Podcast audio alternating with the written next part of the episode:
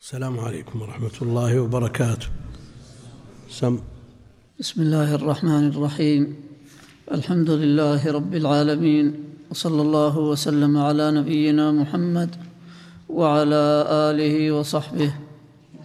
قال الشيخ محمد الشنقيطي رحمه الله تعالى المسألة الخامسة اختلف العلماء في توقيت المسح على الخفين. فذهب جمهور العلماء إلى توقيت المسح بيوم وليلة للمقيم وثلاثة أيام بلياليهن للمسافر. وإليه ذهب الأئمة الثلاثة أبو حنيفة والشافعي وأحمد وأصحابهم. وهو مذهب الثوري والأوزاعي وأبي ثور وإسحاق بن راهويه وداود الظاهري ومحمد بن جرير الطبري والحسن بن صالح بن رجب. بن حي بن حي. هذا الحسن بن صالح بن حي. بن حي. إيه.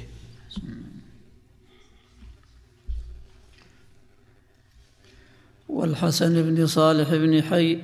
وممن قال به من الصحابة علي بن أبي طالب وابن مسعود وابن عباس وحذيفة والمغيرة وأبو زيد الأنصاري. وروي أيضا عن عمر بن الخطاب رضي الله عنه عن جميعهم. وعن جميعهم. وعن جميعهم. وممن قال به من التابعين شريح القاضي وعطاء بن أبي رواح والشعبي وعمر بن عبد العزيز. وقال أبو عمر بن عبد البر أكثر التابعين والفقهاء أكثر التابعين والفقهاء على ذلك. وقال أبو عيسى الترمذي التوقيت ثلاثا للمسافر ويوما وليلة للمقيم هو قول عامة العلماء من الصحابة والتابعين ومن بعدهم.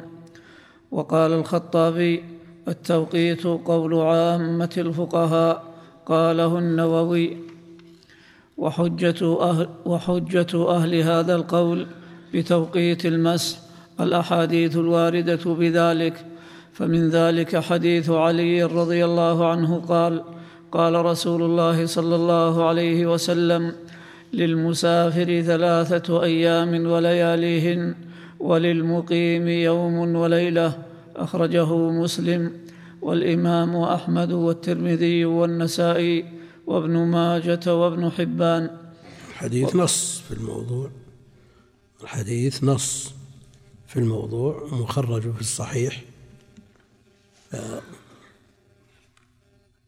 لا كلام لأحد فيه وما سيأتي من أحاديث عدم التوقيت إما فيها نوع إجمال أو أنها لا تقاوم هذا الحديث الصحة نعم. ومن ذلك ومن ذلك أيضا حديث أبي بكرة عن النبي صلى الله عليه وسلم أنه رخص للمسافر ثلاثة أيام ولياليهن وللمقيم يوما وليلة. إذا تطهر فلبس خفيه أن يمسح عليهما. أخرجه ابن خزيمة والدار قطني وابن أبي شيبة وابن حبان والبيهقي والترمذي في العلل. والشافعي وابن الجارود والأثرم في سننه وصححه الخطابي وابن خزيمة وغيرهما. ومن ذلك أيضا حديث صفوان بن عسال المرادي قال أمرنا يعني النبي صلى الله عليه وسلم أن نمسح على الخفين إذا نحن أدخلناهما على طهر ثلاثا إذا سافرنا ويوما وليلة إذا أقمنا ولا نخلعهما إلا من غائط ولا بول ولا نوم ولا نخلع نخلعهما من غائط. ولا نخلعهما من غائط ولا بول ولا نوم ولا نخلعهما إلا من جنابة. أخرجه الإمام أحمد وابن خزيمة والترمذي وصححاه والنسائي وابن ماجة والشافعي وابن حبان والدار قطني والبيهقي. قال الشوكاني في نيل, في نيل الأوطار وحكى الترمذي عن البخاري أنه حديث حسن ومداره على عاصم بن أبي النجود وهو صدوق سيء الحفظ. وقد تابعه جماعة القارئ المعروف. القارئ المعروف. أحد القراء المشاهير عاصم بن أبي النجود قالوا عنه في حفظه سوء سيء الحفظ يعني ليس من الحفاظ الضابطين. وتجرأ بعضهم على قراءته بسبب ما قيل فيه حفظه للحديث. وفرق بين أن تكون روايته في الحديث وضبطه للقراءة. فالإنسان لا شك أنه إذا اتجه إذا اتجه إذا اتجهت همته وعنايته لشيء لا شك أنه يضبطه ويتقنه. والقرآن محصور بين الدفتين سهل ضبطه وإتقانه حتى أنه وجد من من الأطفال من يضبطه ويتقنه إتقانا بحيث لا يخطئ فيه. من الأطفال غير المكلفين. إذا اتجهت الهمة لشيء ضبط الإنسان وأتقن. أما الحديث وفيه مئات الألوف من الروايات فهذا يصعب ضبطه وإتقانه إلا على القلة الأفذاذ. فكونه لا يضبط الحديث لا يعني أنه لا يضبط القرآن. فكل من اتجه إلى شيء سهل عليه وضبطه وأتقنه. الإمام أبو حنيفة سيء الحفظ ومع ذلك اتجه إلى الاستنباط والأقيسة وتحرير المسائل وتشقيقها فصار الإمام الأعظم في هذا الباب. بينما هو في الحديث سيء الحفظ. ابن إسحاق إمام في المغازي ضبطها وأتقنها وصار مرجعا فيها لكن في الحديث قيل فيه ما قيل. وشدد فيه القول بالنسبة لضبط الحديث. فهذا لا يعني لأن هذه التهمة من الروافض وبعض المبتدعة من يروجها. يقول أنتم أهل السنة تقولون سيء الحفظ. فكيف تجعلونه قارئا تعتمدون عليه؟ هذا هو الفرق. السنة يعني أي واحد كثير حفاظ القرآن لكن من يحفظ السنة؟ ولا يقصد بالسنة كتاب بعينه يقول أنا أحفظ البلوغ أنا أحفظ العمدة أنا لا. الإمام أحمد يحفظ سبعمائة ألف حديث. طيب اللي يحفظ سبعمائة ألف حديث لو أخطأ في مئة ألف حديث صير ضابط ولا؟ ها؟ لا هم يقولون السبع مخل في الحديث. ما هم مثل الأصوليين ينظرون إلى الخطأ بالنسبة للصواب والصواب بالنسبة للخطأ أيهما أكثر؟ لا. طيب احفظ ستمائة ألف حديث.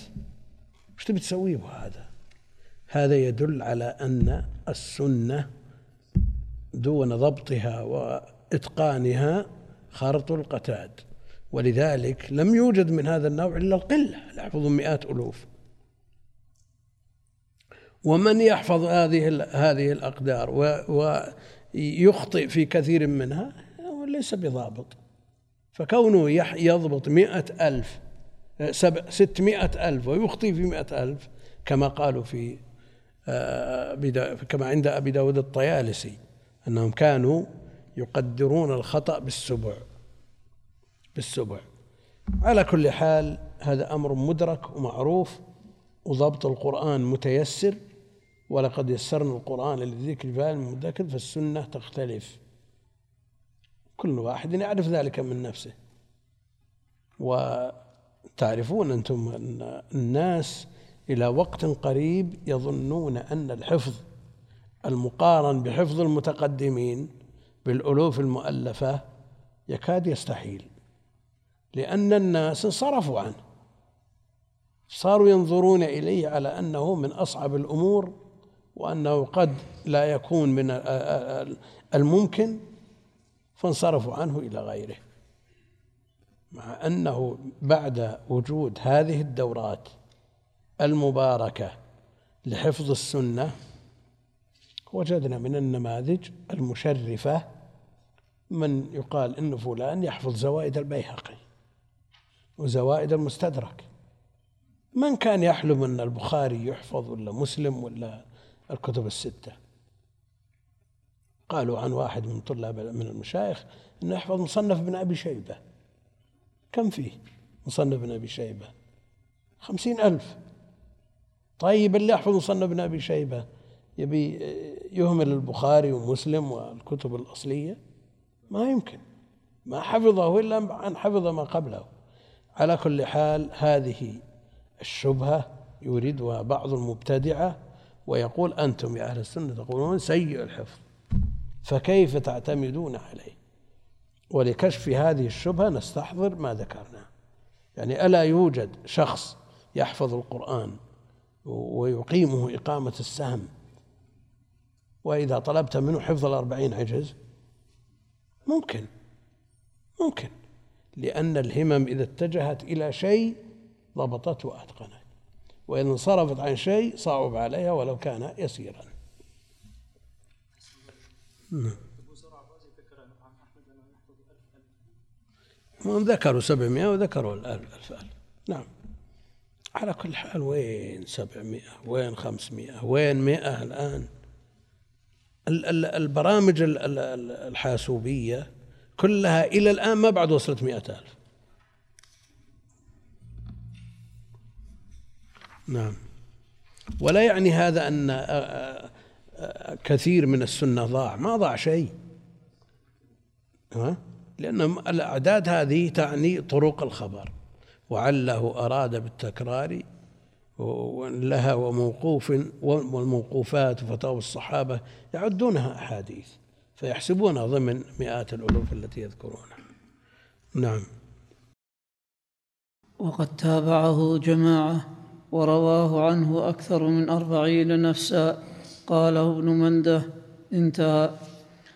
وذهبت جماعة من أهل العلم إلى عدم توقيت المسح وقالوا إن من لبس خفيه وهو طاهر مسح عليهما ما بدا له ولا يلزمه خلعهما إلا من جنابه.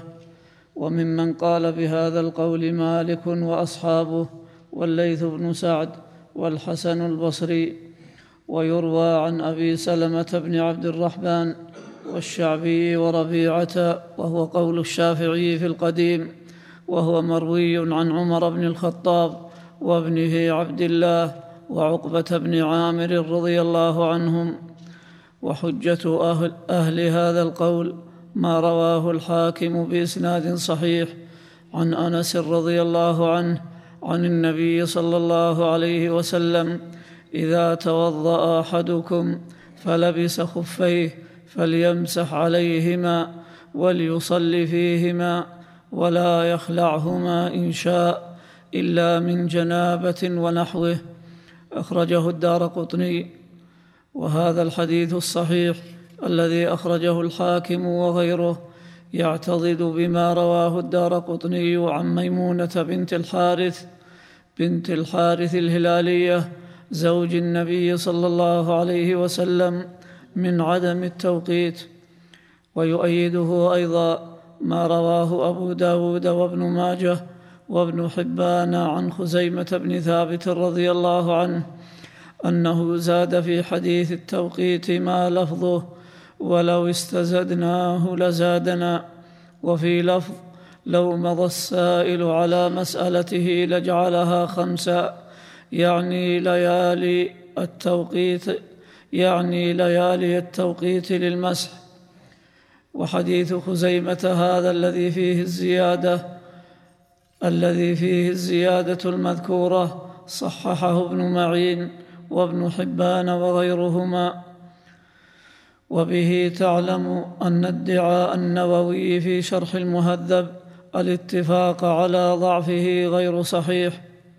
وقول البخاري رحمه الله حتى لو صحح ليس فيه دلالة نصية على المدعى. لأن الدليل في قوله ولو استزدناه لزادنا. هل حصل هذا ولا ما حصل؟ حصل؟ ما حصل. هو يتحدث عن شيء لم يحصل. وقوله ولو مضى على مسألتي مضى السائل على مسألتي لجعلها خمسا. لو مضى. لكن هل مضى؟ حتى لو لو جعلها خمسا هل تدل على المدعى أنه لا تحديد؟ فالاستدلال بهذا الحديث فيه ما فيه. والأول رواه الحاكم المستدرك وفيه الضعيف الكثير وفيه الموضوع والدار قطني وفيه كذلك من مظان الضعيف. لا يقاوم ما رواه مسلم. نعم.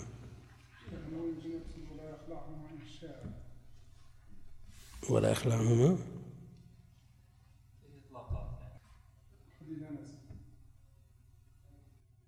أن تنظر إلى المخرجين.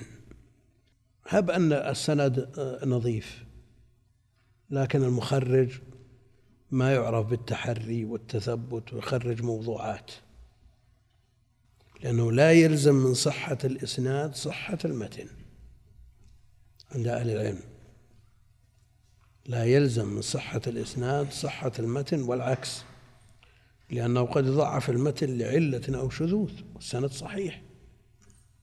وقد يصحح المتن ويضعف الإسناد لوجود متابع أو شاهد فلا تلازم بين صحة الإسناد وصحة المتن. ما في. نعم. وقول البخاري رحمه الله إنه لا يصح عنده. لأنه لا يعرف للجدل سماع من خزيمة. لا هو يعني الحديث الأخير. مبني على شرطه وهو ثبوت اللقاء. وقد أوضح مسلم بن الحجاج رحمه الله في مقدمة صحيحه أن الحق هو الاكتفاء بإمكان اللقاء بثبوت المعاصرة وهو مذهب جمهور العلماء. فإن قيل حديث خزيمة المسألة الخلاف فيها هل يشترط اللقاء أو يكتفى بالمعاصرة؟ لا شك أنه معروف عند أهل العلم. مذهب البخاري معروف مذهب مسلم معروف وقرره في صدر صحيحه وأصله ونقل عليه الإجماع. ولكن يبقى القول الثاني مذهب الإمام البخاري ومعه علي بن المديني وجمع من أهل العلم. نعم. فإن قيل حديث خزيمة الذي فيه الزيادة ظن فيه أن النبي صلى الله عليه وسلم لو استزيد لزاد وقد رواه غيره ولم يظن هذا الظن. ولا حجة في ظن صحابي خالفه غيره فيه. فالجواب أن خزيمة هو ذو الشهادتين الذي جعله صلى الله عليه وسلم بمثابة شاهدين وعدالته وصدقه يمنعانه من أن يجزم بأنه لو استزيد لزاد إلا وهو عارف أن الأمر كذلك بأمور أخرى اطلع هو عليها ولم يطلع عليها غيره. ومما يؤيد عدم التوقيت. هو يحكي عن شيء لم يحصل وحكايته له على غلبة ظنه. وإلا لو كان قد حصل لأثبته جازما به. استزدناه فزاد. ما قال لو استزدناه لزاد. نعم. ومما يؤيد عدم التوقيت ما رواه أبو داود وقال ليس بالقوي عن أبي عن أبي أبي. عن أبي بن عمارة رضي الله عنه أنه قال يا رسول الله أمسح على الخفين. قال نعم. قال يوما قال نعم. قال ويومين قال نعم. قال وثلاثة أيام قال نعم. وما شئت. وهذا الحديث وإن كان لا يصلح دليلا مستقلا فإنه يصلح لتقوية غيره من الأحاديث التي ذكرنا. فحديث أنس لا يصلح دليلا مستقلا لضعفه. هو مضعف عند أهل العلم بل نقل بعضهم الاتفاق على ضعفه. نعم. فحديث أنس في عدم التوقيت صحيح ويعتضد بحديث خزيمة الذي فيه الزيادة وحديث ميمونة وحديث أبي بن عمارة وبالآثار الموقوفة على عمر وابنه وعقبة بن عامر رضي الله عنهم.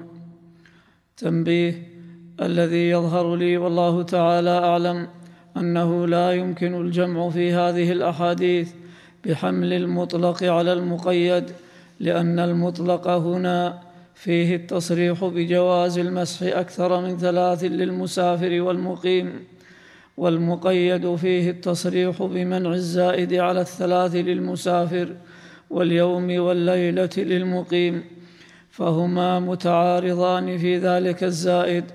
فالمطلق يصرح بجوازه والمقيد يصرح بمنعه فيجب الترجيح بين الأدلة فترجح أدلة التوقيت بأنها أحوط كما رجحها بذلك ابن عبد البر وبأن رواتها من الصحابة أكثر وبأن منها ما هو ثابت في صحيح مسلم وهو حديث علي رضي الله عنه المتقدم. وقد ترجح أدلة عدم عند الأصوليين مسألة وهي هل الأخذ بالأقل يعتبر إجماع ولا لا؟ وهل منها ما نحن فيه؟ يعني إذا جاء من يشهد بأن لزيد على عمرو ألف وجاء من يشهد بأن لزيد على عمرو ألفين. هل نقول الألف مجمع عليه بين الشهود الأولين والآخرين؟ هو مجمع عليه الألف؟ ها؟ هل يعد الأخذ بالأقل إجماع؟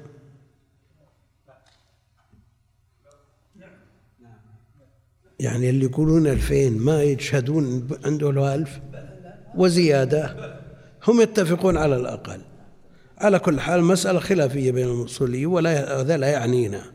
يعنينا هل مسألتنا في الإطلاق والتقييد هل هو من هذا النوع؟ نقول اليوم والليلة للمقيم والثلاثة للمسافر هل هو مجمع عليها بينهم كلهم؟ فالذين يقولون بالإطلاق ما يجيزون المسح ثلاثة أيام للمسافر ويوم وليلة للمقيم فيكون هذا متفق عليه بين الجميع. والصلاة صحيحة عند الجميع إذا قلنا بالتقييد. لكن إذا قلنا بالإطلاق صلاة تكون صحيحة عند من يقول به وباطلة عند بل, بل الجمهور. نعم.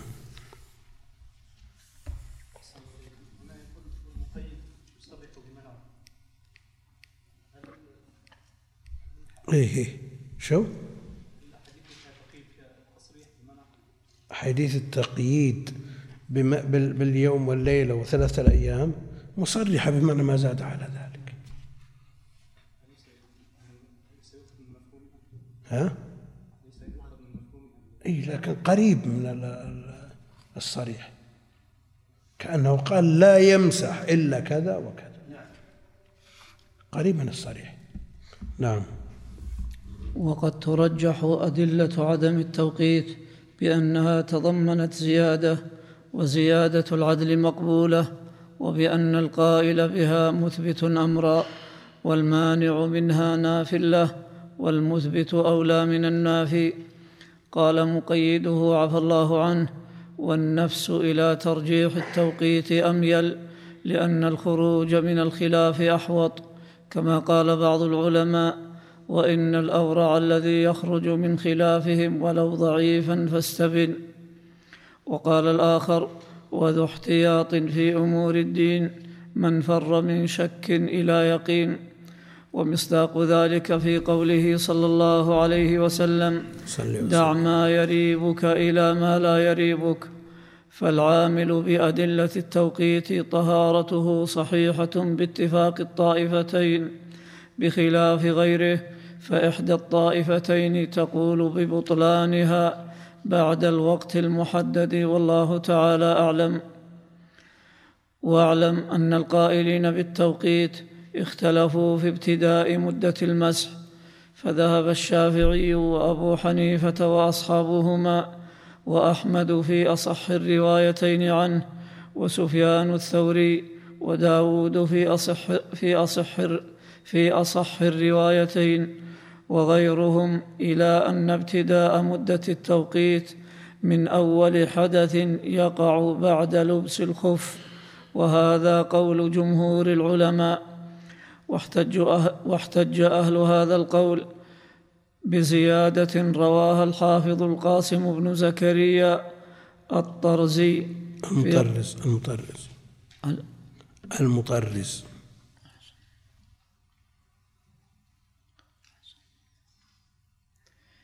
رواها الحافظ القاسم بن زكريا المطرز في حديث صفوان من الحدث إلى الحدث.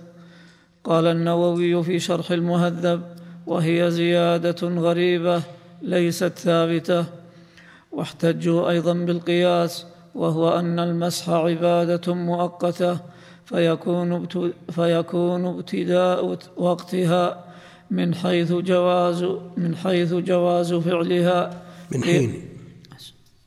من حين جواز فعلها. من حين جواز فعلها قياسا على الصلاة. وذهبت جماعة من أهل العلم إلى أن ابتداء المدة من حين يمسح بعد الحدث. ابتداء المدة من أول وقت فعلها وهو المسح. ولذلك قال في الحديث يمسح المقيم. يمسح المقيم. ما قال يلبس أو أو كذا قال يمسح المقيم. من كذا إلى كذا.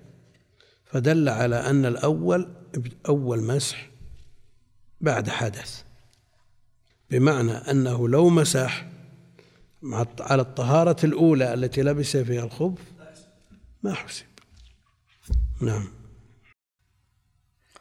وممن قال بهذا الأوزاعي وأبو ثور وهو إحدى الروايتين عن أحمد عن أحمد وداود ورجح هذا القول النووي واختاره ابن المنذر وحكى وحكي نحوه عن عمر بن الخطاب رضي الله عنه واحتج أهل هذا القول بأحاديث التوقيت في المسح وهي أحاديث صحاح ووجه احتجاجهم بها أن قوله صلى الله عليه وسلم يمسح المسافر ثلاثة أيام صريح في أن الثلاثة كلها ظرف للمسح ولا يتحقق ذلك إلا إذا كان ابتداء المدة من المسح. وهذا هو أظهر الأقوال دليلا فيما يظهر لي. والله تعالى أعلم. وفي المسألة قول ثالث وهو أن ابتداء المدة من حين لبس من حين لبس الخف. وحكاه الماوردي والشاشي عن الحسن البصري قاله النووي والله تعالى أعلم. لو, لو قال يلبس ما قال يمسح يلبس المقيم يوم وليلة ويلبس المسافر ثلاث أيام. لقلنا هذا القول صحيح. ما دام قال يمسح يمسح. فالبداية من المسح والنهاية في تمام المسح في المدة المقررة.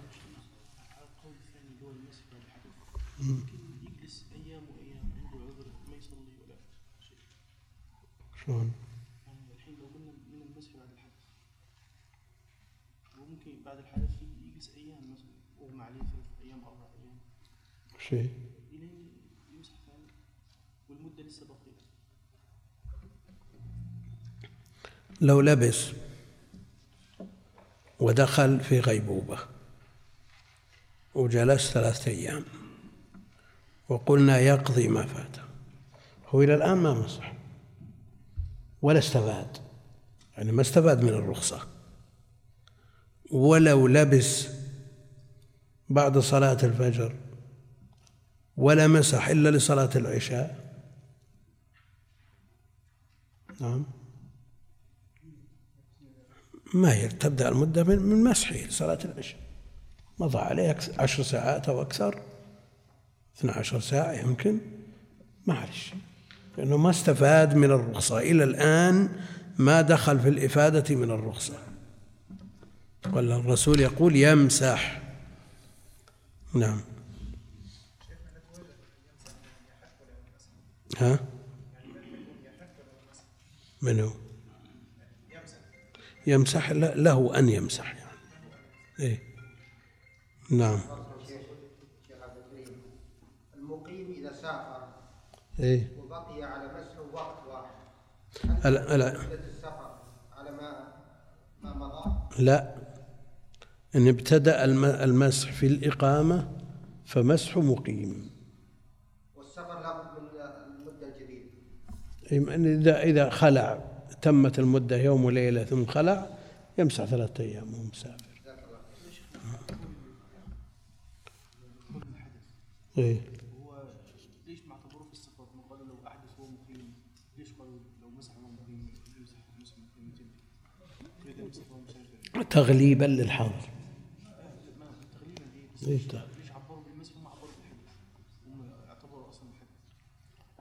فإن مسح وهو مقيم أتم مسح مقيم ولو كان مسافرا. لا لأنه لأنه وين؟ يعني لو مسح مسح وهو مقيم. مسح وهو مقيم ثم سافر. فمسح مقيم. يعني تغليبا لجانب الإقامة اللي يسمونها الحظر المنع. بينما لو مسح في حال السفر ثم أقام فأيضا مسح مقيم. لأن التغليب جانب الحظر عندهم. معروف إيه ليش عبروا بالحدث يعني ليش ما ما قالوا اذا احدث هو مقيم ليش قالوا مسح لا ولا إذا إذا إذا طالبوه من بداية المسح آه، مطالبته من الحدث من باب أولى. على قولهم على قولهم الابتداء من الحدث. يعني أحدث ولم يمسح إلا في السفر. هل يلزم على قولهم أنه يمسح مسح مسافر؟ وهو عندهم الابتداء من من الحدث. فابتدأ فابتدأت المدة في حال الإقامة.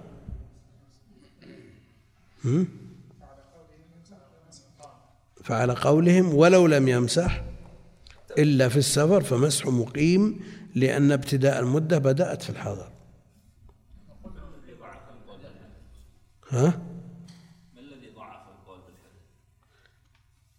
قوله يمسح. يمسح من كذا إلى كذا. اللفظ إيه؟ ما قال يلبس ولا؟ إيه واضح. نعم. المهم إنه صلى بها. يعني زاد فرض سادس وصلى. ها؟ صلى بقدم غير مغسولة ولا مأذون بمسحها. شو؟ لا المهم أنه يمسح يوم وليلة خمسة أفروض. إذا مسح الظهر اليوم ما يمسح الظهر بكرة. وين؟ شلون أخر الظهر؟ يعني خمس فروض أو 24 ساعة. لا هو يمسح الظهر اليوم ما يمسح الظهر الثاني. لأنه مسح خمسة يوم وليلة. لا ما هو بالساعات. ما هو بالساعات. نعم من حسب الساعات وين؟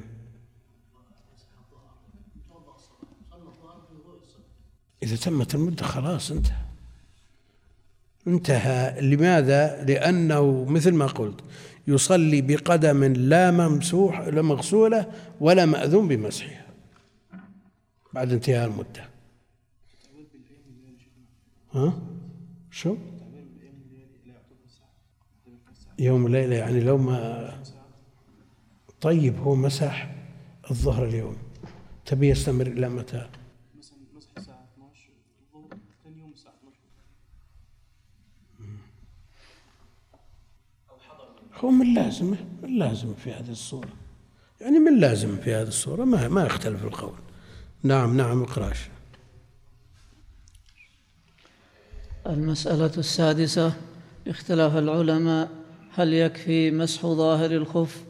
أو لا بد من مسح ظاهره وباطنه فذهب جماعة من أهل العلم إلى أنه يكفي مسح ظاهره وممن قال به أبو حنيفة وأحمد والثوري والأوزاعي وحكاه ابن المنذر عن الحسن وعروة بن الزبير وعطاء والشعبي والنخعي وغيرهم. وأصح الروايات عن أحمد أن الواجب مسح أكثر أعلى الخف وأبو حنيفة يكفي عنده مسح قدر ثلاثة أصابع من أعلى الخف. وحجة من اقتصر على مسح ظاهر الخف دون أسفله. حديث علي رضي الله عنه قال لو كان الدين بالرأي لكان أسفل الخف أولى بالمسح من أعلاه. لقد رأيت رسول الله صلى الله عليه وسلم يمسح على ظاهر خفيه أخرجه أبو داود والدار قطني. وقال ابن حجر في بلوغ المرام إسناده حسن. وقال في التلخيص إسناده صحيح. واعلم أن هذا الحديث لا يقدح فيه بأن في إسناده عبد خير بن يزيد الهمداني. وأن البيهقي قال لم يحتج بعبد خير المذكور صاحب الصحيح. انتهى. لأن عبد خير المذكور ثقة مخضرم مشهور. قيل إنه صحابي والصحيح أنه مخضرم وثقه يحيى بن معين والعجلي. وقال فيه ابن حجر في التقريب مخضرم ثقة, ثقة من الثانية لم يصح له صحبة. وأما كون الشيخين لم يخرجا له فهذا ليس بقادح فيه. باتفاق أهل العلم وكم من ثقة عدل لم يخرج له الشيخان. تبعا لذلك كم من حديث صحيح لم يخرجاه ولذا قال الحافظ العراقي ولم يعماه. يعم جميع الأحاديث الصحيحة. وإذا أورد حديث صحيح في السنن أو في المسند ليس لقائل أن يقول لو كان صحيحا لخرجه البخاري ومسلم. مثل ما هنا. نعم. وذهب الإمام الشافعي رحمه الله إلى أن الواجب مسح أقل جزء من أعلاه وأن مسح أسفله مستحب. وذهب الإمام مالك رحمه الله إلى أنه يلزم مسح أعلاه وأسفله معا فإن اقتصر على أعلاه أعاد في الوقت ولم يعد أبدا.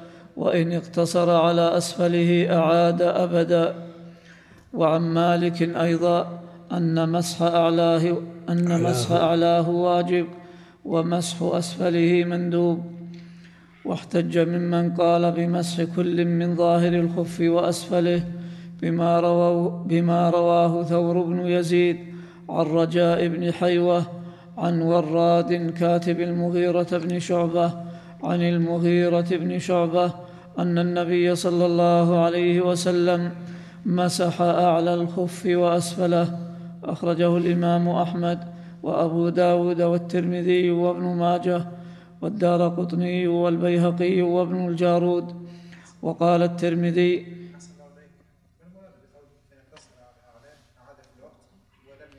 مالك هذا عنده التعبير كثير في مسائل كثيرة يعيد ما دام الوقت باقي. إذا خرج الوقت ما يعيد. لأن للوقت عنده شأنا عظيما وهو مقدم على جميع الشروط حتى الطهارة. وجمهور أهل العلم على تقديم الطهارة على الوقت كما هو معروف. ولذلك بدأ الموطأ بكتاب الوقوت وغيره من أهل العلم بدأوا مصنفاتهم كتاب الطهارة. يعيد ما دام الوقت باقي إذا خرج الوقت خلاص ما يعيد. وهذا قاله في موطئ في مسائل كثيرة. نعم. وقال الترمذي هذا حديث معلول لم يسنده عن ثور غير الوليد بن مسلم. وسألت أبا زرعة ومحمدا عن هذا الحديث فقال ليس بصحيح. ولا شك أن هذا الحديث ضعيف. وقد احتج مالك لمسح أسفل الخف. بفعل عروة بن الزبير رضي الله عنهما. المسألة السابعة أجمع العلماء على اشتراط الطهارة المائية للمسح على الخف وأن من لبسهما محدثا أو بعد تيمم لا يجوز له المسح عليهما. واختلفوا في اشتراط كمال الطهارة كمن غسل رجله اليمنى فأدخلها في الخف قبل أن يغسل رجله اليسرى. ثم غسل رجله اليسرى فأدخلها أيضا في الخف. هل يجوز له المسح على الخفين؟ إذا أحدث بعد ذلك. وذهب جماعة من أهل العلم إلى اشتراط كمال الطهارة. في حديث المغيرة وغيره دعهما فإني أدخلتهما طاهرتين يعني في القدمين وهما طاهرتان. والحال طاهرتين يقتضي أن يكون أن تكون الرجلان طاهرتان طاهرتين في آن واحد. وهذا مفرع على مسألة أخرى وهي أنه هل يرتفع الحدث عن كل عضو بمفرده إذا تم غسله أو أن الحدث لا يرتفع إلا بآخر الوضوء في غسل الرجل اليسرى؟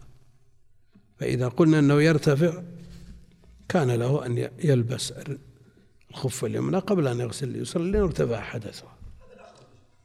وإذا قلنا أنه لا لا يرتفع حدثه إلا إذا تمت طهارته إلا إذا تمت طهارته فقلنا لا يسوغ له أن يلبس اليمنى قبل أن يغسل اليسرى وحينئذ يصح أنه أدخلهما القدمين وهما طاهرتان. ها؟ نعم. المقصود أن هذا محل الخلاف. والظاهر قول الأكثر أنه لا بد أن تتم الطهارة. أن تتم الطهارة ليرتفع الحدث. طيب من فعل ذلك؟ غسل اليمنى فلبس الخف.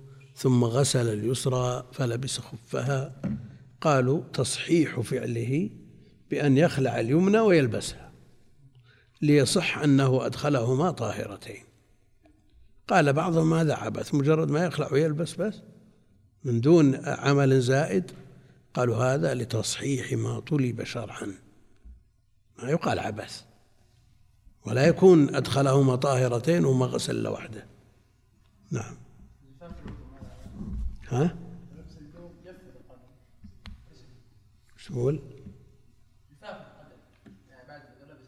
جف جف القدم. نشفت القدم يعني. القدم. نشف من الماء جفت جفت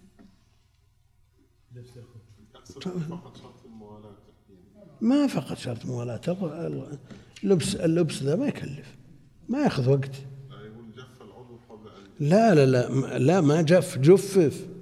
بلبس بلبس الخف جفف هذا لا, لا نظر إليه.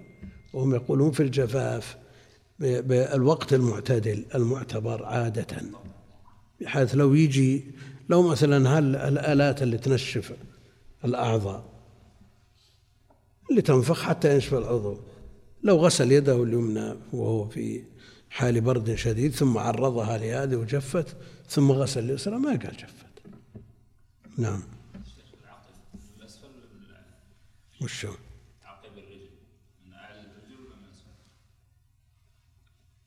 العقب من الأسفل. ظهر القدم اللي هو المشط. بس. شلون ظاهر. لا لا لا لا. لا ما قال بها أحد.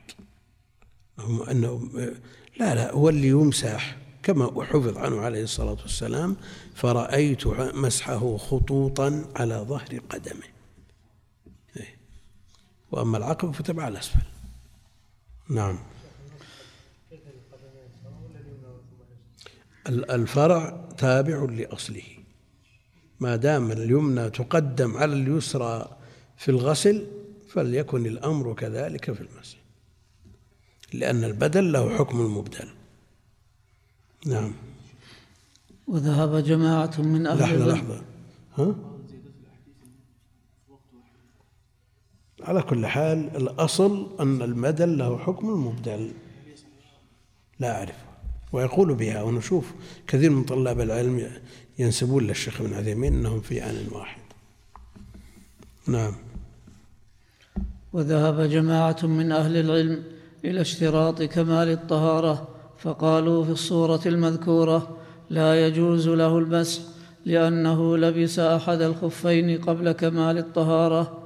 وممن قال بهذا القول الشافعي وأصحابه ومالك وأصحابه وإسحاق وهو أصح الروايتين عن أحمد. واحتج أهل هذا القول بالأحاديث الواردة باشتراط الطهارة للمسح على الخفين كحديث المغيرة بن شعبة عن النبي صلى الله عليه وسلم أنه قال دعهما فإني أدخلتهما طاهرتين فمسح عليهما متفق عليه. ولأبي داود عنه عن النبي صلى الله عليه وسلم دع الخفين فإني أدخلت القدمين فإني أدخلت القدمين الخفين. قدمين. فإني أدخلت القدمين القدمين الخفين. يقول ونون مجموع وما به التحق فافتح. وقل من بكسره نطق ونون ما ثني والملحق به بعكس ذاك استعملوه فانتبه. نعم. فإني أدخلت القدمين الخفين وهما طاهرتان فمسح عليهما. وعن أبي هريرة عند أحمد أنه صلى الله عليه وسلم قال له لما نبهه على أنه لم يغسل رجليه إني أدخلتهما وهما طاهرتان. وفي حديث صفوان بن عسال المتقدم أمرنا أن نمسح على الخفين إذا نحن أدخلناهما على طهر. الحديث إلى غير ذلك من الأحاديث. قالوا والطهارة الناقصة كلا طهارة. وذهب جماعة من أهل العلم إلى عدم اشتراط كمال الطهارة وقت لبس الخف فأجازوا لبس خف اليمنى قبل غسل اليسرى والمسح عليه. إذا أحدث بعد ذلك لأن الطهارة كملت بعد لبس الخف. قالوا والدوام كالابتداء وممن قال بهذا القول الإمام أبو حنيفة وسفيان الثوري ويحيى بن آدم والمزني وداود واختار هذا القول ابن المنذر قاله النووي قال مقيده عفى الله عنه منشأ الخلاف في هذه المسألة هو قاعدة مختلف فيها وهي هل يرتفع الحدث عن كل عضو من أعضاء الوضوء بمجرد غسله أو لا يرتفع الحدث عن كل شيء عن منها شيء منها. عن شيء. عن شيء منها. أو لا يرتفع الحدث عن شيء منها إلا بتمام الوضوء. وأظهره ما عندي أن الحدث معنى من المعاني. لا ينقسم ولا يتجزأ فلا يرتفع منه جزء. وأنه قبل تمام الوضوء محدث. والخف يشترط في المسح عليه أن يكون وقت لبسه غير محدث والله تعالى أعلم. انتهى. تنبيه جمهور العلماء. لحظة لحظة. هم الجمهور يعلمون بقول الطهارة خلع الكف انتقل في القدم أيوه الجمهور يقول إن لو خلع الكف طبعا تأخذ الطهارة في القدم ليس هذا طبيعي الحدث لو خلع الخف لا ما انتقضت الطهارة. ما يقال انتقضت الطهارة لأن هذا ليس من النواقض. لكن يقال هو يصلي ها بقدم ليست مغسولة ولا ممسولة. إذا لم تفت المولاة وغسل رجله ينفع؟ يصلي. وين يغسل يغسل يغسل القدم إذا ما إذا كانت المدة يسيرة. باقي على الآية صفحة وشوي. نقف هنا ولا نكمل؟ كمل. سم. تنبيه جمهور العلماء على اشتراط النية في الوضوء والغسل لأنهما قربة. والنبي صلى الله عليه وسلم يقول إنما الأعمال بالنيات. وخالف أبو حنيفة قائلا إن طهارة الحدث لا تشترط فيها النية كطهارة الخبث. لا يشترط النية في الطهارة الأصلية التي هي الوضوء والغسل بالماء. أما التيمم فيشترط لها النية. يشترط للتيمم النية. قالوا لأن التيمم طهارة فيها ضعف ليست كالأصل فتحتاج إلى نية. نظير ما قالوا في الألفاظ الصريحة والكناية. الألفاظ الصريحة لا تحتاج إلى نية والكناية لضعفها تحتاج إلى نية. ولكن عموم حديث إنما الأعمال بالنيات يدخل فيه الوضوء والغسل غيرها وقد ذكر ذلك البخاري في صحيحه فدخل في ذلك كذا وكذا وكذا إلى آخره. نعم. واختلف العلماء أيضا في الغاية في قوله إلى المرافق هل هي داخلة فيجب غسل المرافق في الوضوء وهو مذهب الجمهور أو خارجة فلا يجب غسل المرافق فيه؟ والحق اشتراط والحق اشتراط النية ووجوب غسل المرافق والعلم ووجوب غسل المرافق والعلم عند الله تعالى. واختلف العلماء في مسح الرأس في الوضوء هل يجب تعميمه؟ فقال مالك وأحمد وجماعة يجب تعميمه ولا شك أنه الأحوط في الخروج من عهدة التكليف بالمسح وقال الشافعي وأبو حنيفة لا يجب التعميم واختلفوا في القدر المجزئ فعن الشافعي أقل ما يطلق عليه اسم المسح كاف. وعن أبي حنيفة الربع وعن بعضهم الثلث وعن بعضهم الثلثان. وقد ثبت عن النبي صلى الله عليه وسلم المسح على العمامة وحمله المالكية على ماذا على ماذا على ما إذا خيف. إذا خيف بنزعها ضرر وظاهر الدليل الإطلاق. وثبت عنه صلى الله عليه وسلم المسح على الناصية والعمامة ولا وجه للاستدلال به على الاكتفاء بالناصية لأنه لم يرد أنه صلى الله عليه وسلم اكتفى بها بل مسح معها على العمامة فقد ثبت في مسح الرأس ثلاث حالات المسح على الرأس والمسح على العمامة والجمع بينهما بالمسح على الناصية والعمامة. والظاهر من الدليل جواز الحالات الثلاث الثلاث المذكورة والعلم عند الله تعالى وما قدمنا من حكاية الإجماع على عدم الاكتفاء في المسح على الخف بالتيمم مع أن فيه بعض خلاف كما يأتي لأنه لضعفه عندنا كالعدم. ولنكتفي بما ذكرنا من أحكام هذه الآية الكريمة خوف الإطالة. يقول وما قدمنا من حكاية الإجماع على عدم الاكتفاء في المسح على الخف بالتيمم على عدم الاكتفاء في المسح على الخف بالتيمم. مش معنى الكلام.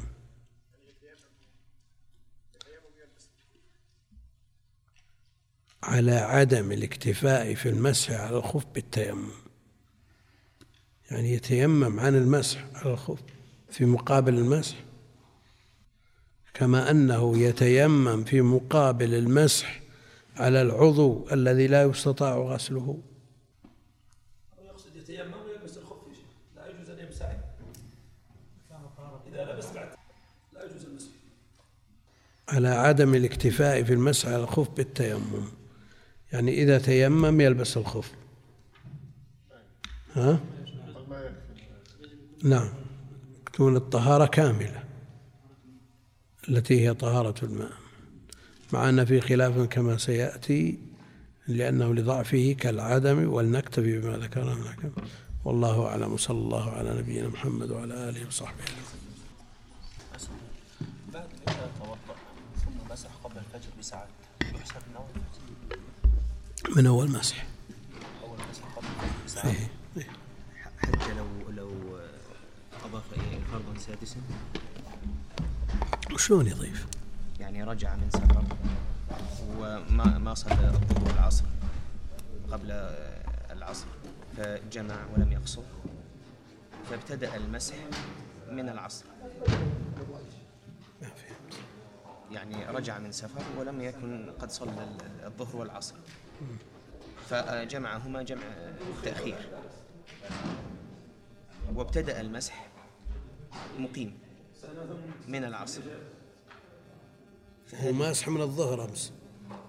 ولا لا, مسافر؟ لا, لا مسافر. و- وانتهت ال- ال- المدة واب- وابتدأ مسحا جديدا. ابتدأ مسحا جديدا في صلاة الظهر مع جمع تأخير في وقت العصر ما يخالف لكن بداية المسح الأول من من متى؟ هذا أول مسحة له. ماذا يحسب له؟ يحسب له أو الظهر نعم. من الظهر من الصلاة الأولى. مع أنه أخرها إلى العصر هي من الظهر. لا تبدأ الظهر. لأنه صلى به الظهر. لا ما صلى صلاها بوقت العصر. صلى صلى الظهر ما صلى الظهر. صلىها مع العصر. مع العصر العبرة بالأولى. السلام عليكم. بعض السلام الملابس التجار يضعون الأسماء مثل عبد الوهاب أو عبد الصمد أو عبد العزيز. شنو؟ تغسل مع الملابس. وضعها الأطفال ولا لا الكبار. الحين بعض الغتر عبد الوهاب. يجي مطبوعه إيه بالخط. مثل بسام ومثل لا اي مثل بسام وعبد الوهاب. يعني المستورد ال- ال- اسم التاجر. إيه. ثم تجمع مع الملابس الله يكرمكم المتسقة وتغسل.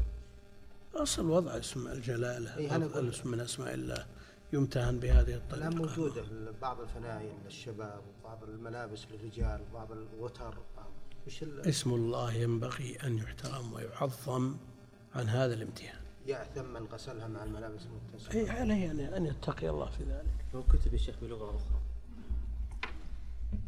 لكنه اسمه يبقى